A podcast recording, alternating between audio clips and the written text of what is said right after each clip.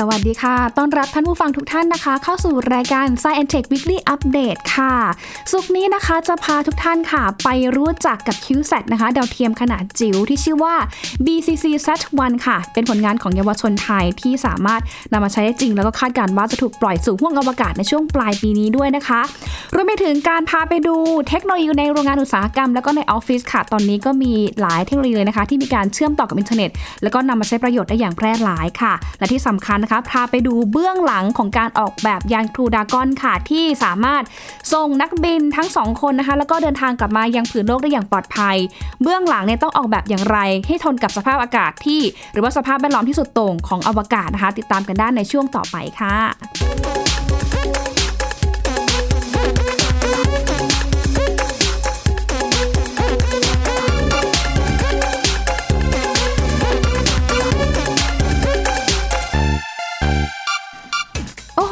ลายปีนี้นะคะ เราจะได้มีโอกาสเห็นดาวเทียมขนาดจิ๋วค่ะ ฝีมือของเยาวชนไทย นักเรียนชั้นมปลายนะคะ ที่เขาบอกว่าเดี๋ยวจะเดินทางไปพร้อมกับเพื่อนๆดาวเทียมสัญชาติอื่น ๆ ค่ะ แล้วก็จะถูกปล่อยไปที่ฐานปล่อยจรวดในประเทศรัสเซียด้วยนะคะ ก็จะทำหน้าที่ถูกปล่อยขึ้นไปค่ะ เพื่อไปถ่ายภาพ สภาพ พื้นที่ต่างๆ สภาพภูมิประเทศต่างๆ แล้วก็ไปดูในเรื่องของการเจริญงอกงามของพันไม้ ในแต่ละจุดของประเทศไทยด้วยนะคะนึน้องๆเนี่ยบอกว่าโอ้โห จริง ๆ แล้วเนี่ยถ้าเป็นภาพถ่ายดูพันไม้พื้นที่ป่าหรือว่าพื้นที่การเกษตรเนี่ยนะคะ ก็สามารถใช้โดรนถ่ายภาพได้ แต่ว่าถ้าเอาเข้าจริง ๆ แล้วนะคะ โดรนอาจจะได้พื้นที่ที่ไม่ได้แบบสูงมากพอหรือว่าไม่ได้กว้าง แต่ว่าถ้าหากว่าใช้ดาวเทียม BCC Sat-1 ขนาดจิ๋วเนี่ยแหละค่ะ ก็จะทำให้เรานะคะได้ภาพมุมกว้างมากขึ้นนะคะ แล้วก็อาจจะเห็นประเทศไทยเนี่ยทั้งประเทศได้มากขึ้นด้วยนะคะ เพื่อที่จะนำภาพเหล่านี้ไปวิเคราะห์ ศึกษาเรื่องของการวางแผนพื้นที่ป่า พื้นที่อนุรักษ์ รวมไปถึงพื้นที่ทางการเกษตรด้วยนะคะ จะเจ๋งแค่ไหนดาวเทียมนี้จิ๋วขนาดไหนนะคะ ไปติดตามได้จากรายงานชิ้นนี้กันค่ะ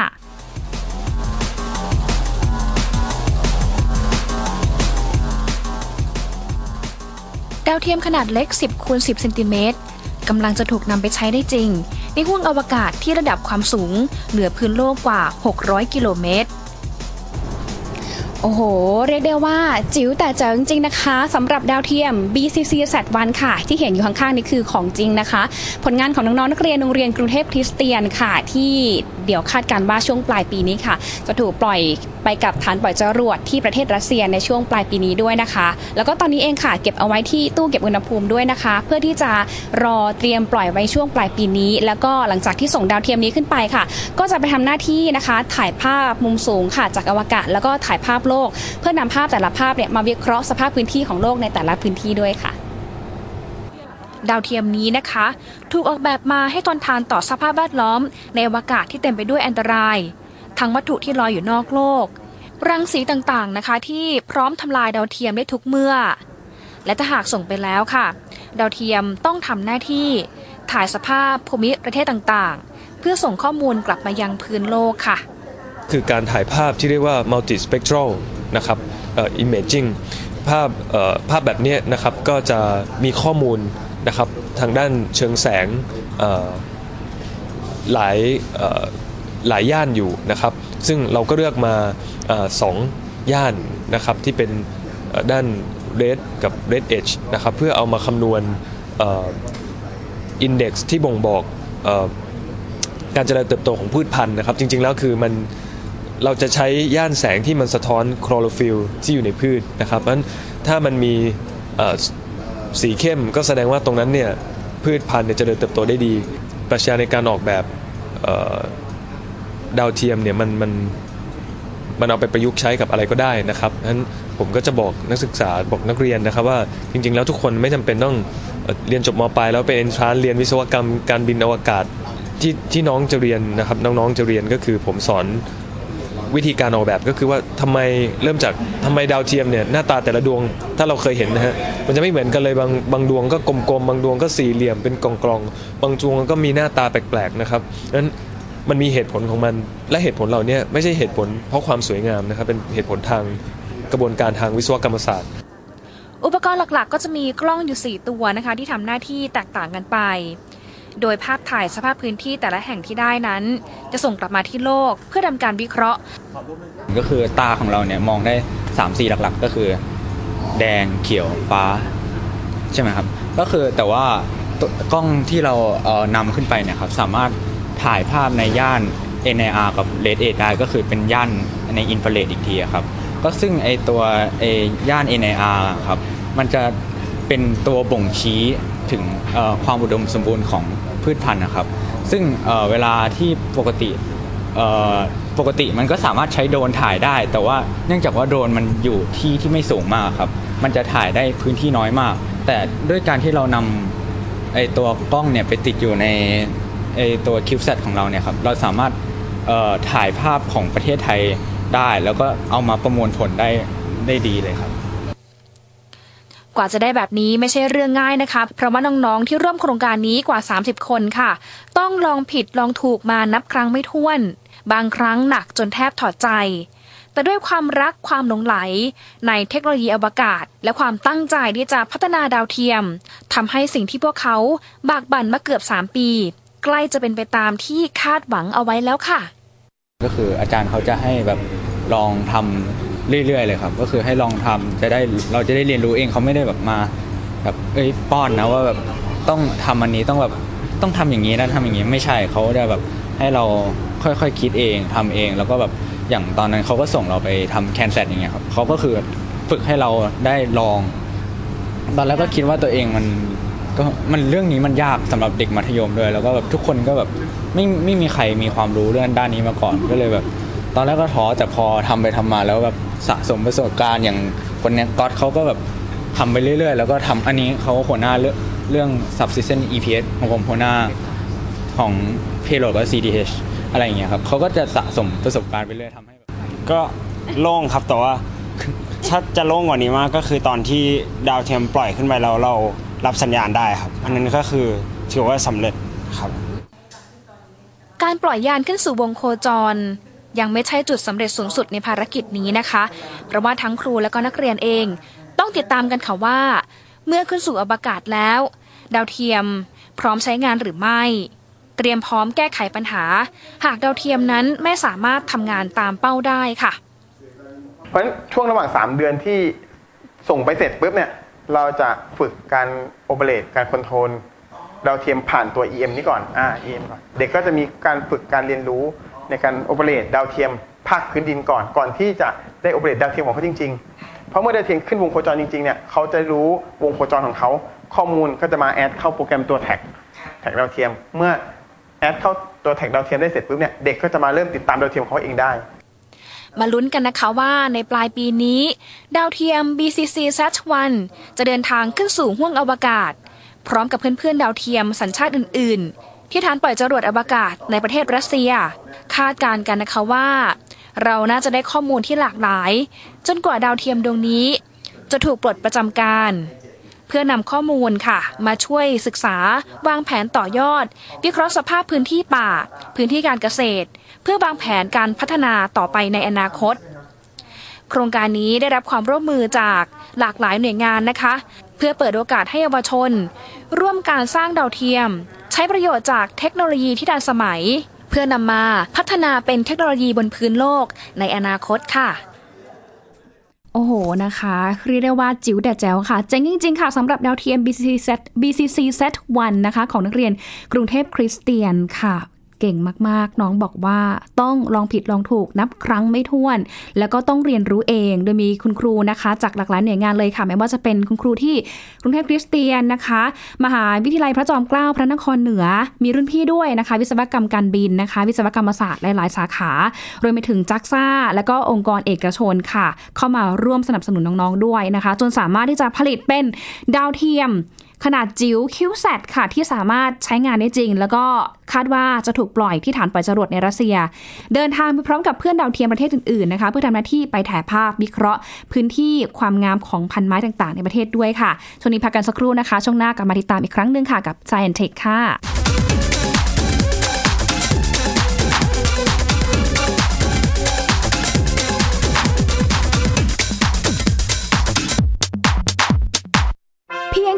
สมาร์ทโฟน ก็ฟังได้ Thai PBS Digital Radio สถานีวิทยุดิจิทัลจากไทย PBS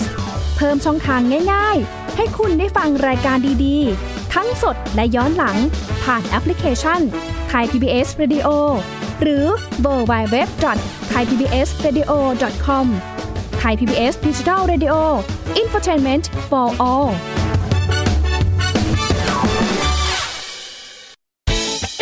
คุณอย่ามาถามอะไรที่ search เจอใน Google เออถามกูรูในสิ่งที่ Google ไม่มี t c a s คีย์เวิร์ดสำคัญเลย ครับ t c a s คือระบบการคัดเลือกค่ะ ดังนั้นถ้าเราบ่นกันเรื่องของการสอบที่ซ้ำซ้อน มันไม่ได้เกี่ยวโดยตรงกับ TCAS อ๋อ เราไปโทษ TCAS เขาไม่ได้ไม่ได้ เพราะเขาไม่ใช่ข้อสอบ ถูกต้อง t c a s คือระบบการคัดเลือก อยากให้ฟังจะได้รู้จากกูรูด้านการศึกษา โดยนัทยาเพชรวัฒนา และวรเกียดนิ่มมาก ในรายการทีคุณทีแคสทุกวันเสาร์ 16 นาฬิกา ทางไทย PBS Digital Radio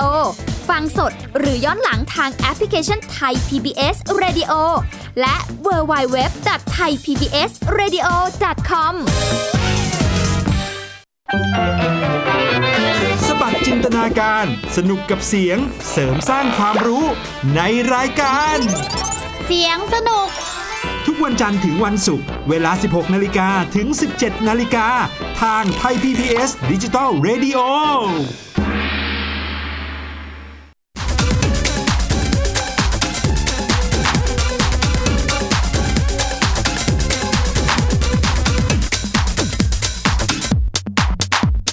ลับเข้าสู่ช่วง Science Tech Weekly Update ช่วงที่ 2 กันแล้วนะคะเป็นยังไงกันบ้างคะกับผลงานของน้องๆค่ะ โอ้โห อาจารย์บอกเลยนะคะว่ากว่าที่จะออกแบบดาวเทียม หรือว่าอากาศยานทางอวกาศได้นะคะ ต้องคิดแล้วคิดอีกทดลองไม่รู้กี่ครั้งต่อกี่ครั้งค่ะนะคะ เพื่อที่จะทำให้ตัวอากาศยานเหล่านี้มีความทนต่อสภาพแวดล้อมที่สุดโต่งค่ะ แล้วก็ ต้องทำให้เขาเนี่ยนะคะทนได้มากที่สุดค่ะ เพราะว่า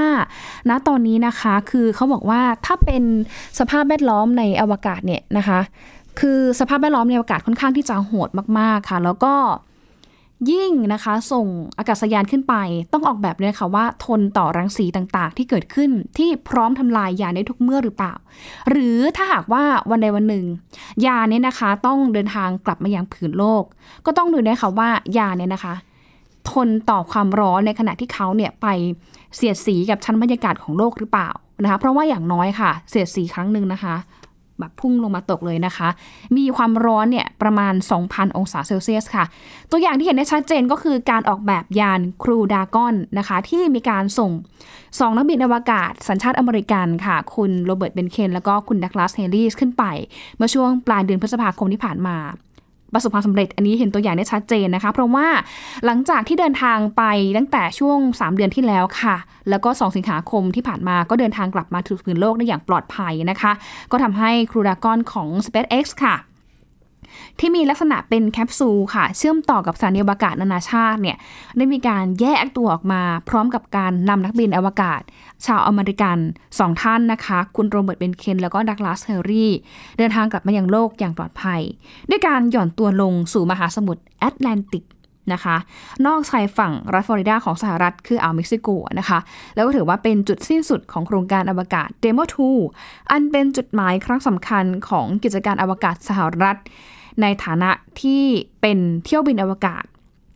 แบบมีนักบินอวกาศครั้งแรก แล้วก็มีการส่งจรวดโดยภาคเอกชน SpaceX นั่นเองค่ะ คือถ้าดูนะคะ จากภาพที่ปรากฏในสื่อในอินเทอร์เน็ตที่ผ่านมา จะเห็นได้ว่าในภาพเนี่ยนะคะเขาจะมีแคปซูลบรรทุกนักบินของยานอวกาศนะคะ ที่ชื่อว่าครูดากอน โดยระหว่างที่มีการขึ้นสู่อวกาศนะคะ แล้วก็หลังกลับมาจากสถานีอวกาศนานาชาติ ISS นะคะ ก็จะเห็นรอยไหม้ที่เกิดขึ้นบริเวณด้านข้างของยานค่ะ แสดงให้เห็นถึงความร้อนนับพันองศาเซลเซียสนะคะ โดยสิ่งที่ทำให้ยานเนี่ยนะคะ อยู่รอดจากความร้อนนับพันองศาเซลเซียสก็คือ ระบบป้องกันความร้อนค่ะ หรือว่า Thermal Protection System TPS เขาบอกว่าไอตัวระบบเนี้ยนะคะ จะเป็นเหมือนชั้นฉนวน ที่คอยปกป้องตัวยานเมื่อเจอกับความร้อนที่เกิดขึ้น ขณะที่ยานนะคะ ฝ่าชั้นบรรยากาศ ระหว่างกลับมาอย่างโลก รวมถึงเป็นฉนวนรักษาอุณหภูมิภายในยานระหว่างที่อยู่ในอวกาศด้วย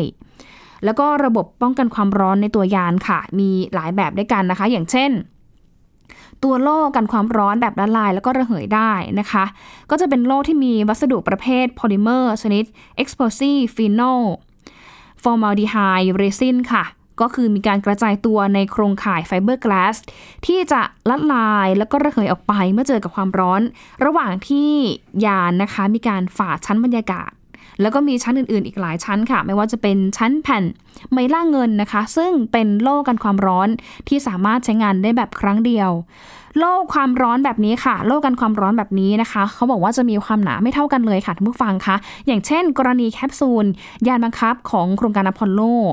ก็ใช้โล่กันความร้อนที่ด้านหนึ่งนะคะ เขาใช้ปะทะกับชั้นบรรยากาศ แล้วก็จะมีความหนาเนี่ยประมาณ 5 เซนติเมตร ในขณะที่โล่กันความร้อนด้านตรงข้ามค่ะ จะหนาประมาณ 1 เซนติเมตร โดยยานนะคะบรรทุกของนาซาเนี่ยนะคะ ก็จะมีการใช้โล่ความร้อนแบบนี้หลายลำเลยค่ะ อย่างเช่น ยานในโครงการอพอลโล แล้วก็ยานโอไรออนด้วยนะคะ ส่วนประเภทที่ 2 ค่ะก็คือโล่กันความร้อนจากแผ่นกระเบื้องเซรามิก อันนี้เขาบอกว่าทนความร้อนได้ดีมาก เคยใช้กรุผิวนอกของยานขนส่งอวกาศของอเมริกาด้วยนะคะ แล้วก็แบบสุดท้ายค่ะก็คือ โล่กันความร้อนนะคะพิค่าหรือว่า PICA ค่ะ Phenolic Impregnated Carbon Ablator นะคะ เป็นวัสดุที่ใช้ แบบโพลิเมอร์ แบบฟีนอล ฟอร์มาลดีไฮด์เรซินค่ะ ที่มีเส้นใยคาร์บอนฝังอยู่ภายใน แล้วก็จะละลายระเหยออกไปเมื่อเจอเมื่อเจอกับความร้อน ระหว่างที่ไปฝ่าชั้นบรรยากาศเช่นเดียวกันนะคะ ตัวโล่กันความร้อนแบบ PICA เนี้ยค่ะ เคยใช้กับยาน Curiosity อ่า ระหว่างที่ยานเนี้ยนะคะ ไปฝ่าชั้นบรรยากาศของดาวอังคารด้วย ขณะที่ SpaceX ค่ะก็มีการพยายามพัฒนาโล่กันความร้อนแบบนี้เหมือนกันนะคะ แล้วก็พบว่านี่แหละนะคะ คือศึกษาไปศึกษามา ก็เจอว่าอันเนี้ย PICA เนี่ยมันสามารถที่จะถูกนะ แล้วก็เป็นการ save cost ด้วย คือเขาบอกว่าทำไปทำมาเนี่ยถูกกว่าต้นทุนของนาซาถึง 10 เท่านะคะ แล้วก็บอกว่าเดี๋ยวตัวแคปซูลของยาน Crew Dragon เนี่ยแหละนะคะ ในต่อไปเนี่ยก็จะมีการใช้ระบบป้องกันความร้อนแบบพิค่า ป้องกันความร้อนดังกล่าวแบบนี้อีกด้วยนะคะ ก็ถือเป็นอีกหนึ่งนวัตกรรมแล้วก็หนึ่งความเก่งของมนุษย์นะที่คิดรอบคอบนะออกแบบยาน ส่งไปแล้วคือส่งแบบให้พ้นจากแรงโน้มถ่วงโลกแล้ว ส่งสูงห้องอวกาศแล้วเนี่ยก็ยังถือว่าเก่งแล้วนะ แต่ว่าต้องทำอย่างไรเพื่อที่จะแบบพอไปเจอสภาพอากาศข้างนอกแล้วเนี่ยจะปลอดภัยหรือพอไปอยู่นอกโลกแล้วเนี่ยจะสามารถโอเปเรตหรือว่าทำงานได้ อันนี้ก็ถือว่าเป็นอีกหนึ่ง เรื่องเจ๋งๆ ที่เรานำมาแชร์กันนะคะ ก็เป็นเกร็ดความรู้เนาะเรื่องของยานอวกาศกว่าที่จะออกแบบได้ กว่าที่จะส่งไป ต้องทำงานหนักกันไม่รู้กี่ครั้งต่อกี่ครั้ง ทดลองลองผิดลองถูก ไม่รู้กี่ครั้งต่อกี่ครั้ง บางคนก็แบบท้อก็มีท้อแต่ก็ไม่ถอยนะ คือท้อได้นะคะ แต่ก็แบบเริ่มต้นใหม่นะคะ ลุกขึ้นใหม่ตั้งหลักใหม่ ก็ทำไปอีก จนกว่ามันจะ ประสบความสำเร็จเนี่ยแหละนะคะ จนกว่ามันจะได้อย่างที่เราตั้งใจเอาไว้ จนกว่าเราจะหาคำตอบได้ว่า วิธีแบบนี้ work หรือไม่ work นั่นเองนะคะอะก็เป็นอีกหนึ่งเรื่องราวเป็นแรงบันดาลใจค่ะในการที่จะสร้างผลผลิตต่างๆนะคะ โดยเฉพาะผลผลิตอวกาศนะคะที่ออกเดินทางไปนอกโลกนั่นเองนะคะ จากเรื่องอวกาศค่ะ พาไปดูอีกหนึ่งเทคโนโลยีนะคะ ที่นำมาใช้ในโรงงานอุตสาหกรรม แล้วก็สำนักงานกันอย่างแพร่หลายค่ะ ก็คือตอนนี้นะคะเขาบอกว่ามีอุตสาหกรรมหลายแห่งเลยค่ะนำเทคโนโลยีเนี่ยเข้ามาใช้ในองค์กร เพื่อเพิ่มกำลังการผลิต แล้วก็ลดค่าใช้จ่าย ซึ่งเขาบอกว่าการเติบโตของเทคโนโลยีคอมพิวเตอร์รวมไปถึงเครือข่ายติดต่อสื่อสาร IoT Internet of Things นะคะ ก็จะทำให้มีการเชื่อมต่อกับอุปกรณ์อัจฉริยะต่างๆ ผ่านอินเทอร์เน็ต ที่เป็นปัจจัยสำคัญที่ทำให้เกิดการเชื่อมต่อแลกเปลี่ยนข้อมูล โดยการแสดงผลที่รวดเร็วเพื่อประกอบการตัดสินใจของมนุษย์ ได้อย่างมีประสิทธิภาพด้วยค่ะ อย่างเช่น การใช้หุ่นยนต์ในโรงงานอุตสาหกรรม หรือว่า Smart Robot นะคะ เป็นหุ่นยนต์เทคโนโลยีที่นำมาใช้โรงงานอุตสาหกรรมหลายสิบปีแล้วแหละ แต่ว่าเทคโนโลยีหุ่นยนต์ในยุคก่อนหน้านี้ คือเขาบอกว่าทำได้เฉพาะแค่ผลิต บางส่วนที่มันเป็นรูทีนเท่านั้น แต่ไม่สามารถที่จะสื่อสารเชื่อมต่อข้อมูลระหว่างกันได้นะคะ อย่างเช่น หุ่นยนต์ที่ใช้ประกอบรถยนต์ในโรงงานค่ะ หุ่นยนต์ทำหน้าที่ตามชุดข้อมูลคำสั่งเท่านั้นนะคะ แต่ว่าในอนาคตเอง หุ่นยนต์จะมีการเชื่อมต่อข้อมูล สามารถตัดสินใจได้ตัวเองได้ในบางกรณี แล้วก็จะมีบทบาทสำคัญในโรงงานอุตสาหกรรมด้วยนะ อย่างเช่น หุ่นยนต์อเนกประสงค์ SpotMini ค่ะที่สามารถ ทำภารกิจรักษาความปลอดภัยนะคะบรรทุกสินค้าก็ได้ แล้วก็เดินทางไปยังจุดต่างๆได้ รวมถึงยังสามารถเข้าไปในพื้นที่ เพื่อปฏิบัติงานในพื้นที่อันตรายก็ทำได้นะคะ นี่ก็จะเพิ่มความฉลาดเข้ามาอีกค่ะ อีกเรื่องหนึ่งนะคะก็คือเรื่องของวงจรปิดนะคะกล้องวงจรปิดที่เชื่อมต่อกับปัญญาประดิษฐ์หรือว่าสมาร์ทคาเมราค่ะ เป็นสิ่งที่หลายคนอาจคุ้นเคยเป็นอย่างดีในปัจจุบันนะคะ เพราะว่าตอนนี้วงจรปิดได้มีการนำเอาปัญญาประดิษฐ์ มาช่วยวิเคราะห์ข้อมูลภาพวิดีโอ เพื่อค้นหาลักษณะการเคลื่อนที่ของพนักงาน ไปยังตำแหน่งต่างๆ ในโรงงานอุตสาหกรรมได้ หรือการบันทึกลักษณะ การเดินของลูกค้าในร้าน ซึ่งข้อมูลที่ได้ค่ะ ก็จะนำไปประมวลผล เพื่อจะทำตำแหน่งอุปกรณ์ในโรงงานที่สามารถเพิ่มมูลค่าการผลิตได้มากที่สุดนั่นเองค่ะ ต่อมานะคะก็ไปดูในเรื่องของแว่นตาอัจฉริยะกันบ้างค่ะโอ้โหอันนี้เก่งมากๆค่ะเพราะว่าบอกว่า smart glass หรือว่าแว่นตาอัจฉริยะนะคะ สามารถที่จะแสดงภาพเสมือนแบบ 3 มิติ โดยใช้เทคโนโลยี AR augmented reality ค่ะ ช่วยให้ผู้ปฏิบัติงานเนี่ยสามารถมองเห็นการออกแบบชิ้นส่วนต่างๆ ที่ใช้ในโรงงานอุตสาหกรรมได้ชัดเจนมากขึ้น หากทำงานร่วมกันเป็นทีมก็จะสามารถออกแบบ จัดวางชิ้นส่วนที่มีความซับซ้อนค่ะ เพื่อลดข้อผิดพลาดในการทำงานของเครื่องจักรและยังมีประสิทธิภาพ โดยผู้สวมใส่นะคะก็ไม่จำเป็นต้องอยู่ในสถานที่ทำงานเดียวกัน อย่างเช่นแว่นจำลองภาพโฮโลแกรมของ Microsoft HoloLens นั่นเองนะคะะนะคะก็ถือว่าเป็นอีกความเจ๋งความล้ำหน้าทางเทคโนโลยีนะคะ แล้วก็สุดท้ายค่ะ อันนี้ปัญหาหลาย ๆ คนเลยนะ ก็คือในเรื่องของ การหาที่จอดรถนะคะ คืออย่าว่าแต่ไปห้างเลยนะตอนนี้บางท่านนะคะ ขับรถมาทำงาน แล้วก็มาหาที่จอดรถในที่ทำงานเนี่ยมันก็ยากเหมือนกัน คือวนแล้ววนอีกค่ะ แต่ว่าตอนนี้ค่ะก็มีเทคโนโลยีนะคะเข้ามาช่วยตอบโจทย์แก้ปัญหา นะคะหรือว่าเป็นอีกโซลูชันทางเลือกหนึ่งที่ทำให้การจอดรถของเราเนี่ยประหยัดเวลาแล้วก็ง่ายมากขึ้นนะคะ ก็คือระบบจัดการพื้นที่จอดรถของพนักงาน Smart Parking ค่ะ เขาบอกว่าเนี่ยคือการมองหาที่จอดรถเนี่ยเป็นปัญหาใหญ่ของใครหลายคนนะคะ โดยเฉพาะในโรงงานอุตสาหกรรมขนาดใหญ่ ในออฟฟิศในสำนักงานขนาดใหญ่ที่มีพนักงานจำนวนมากเลยค่ะ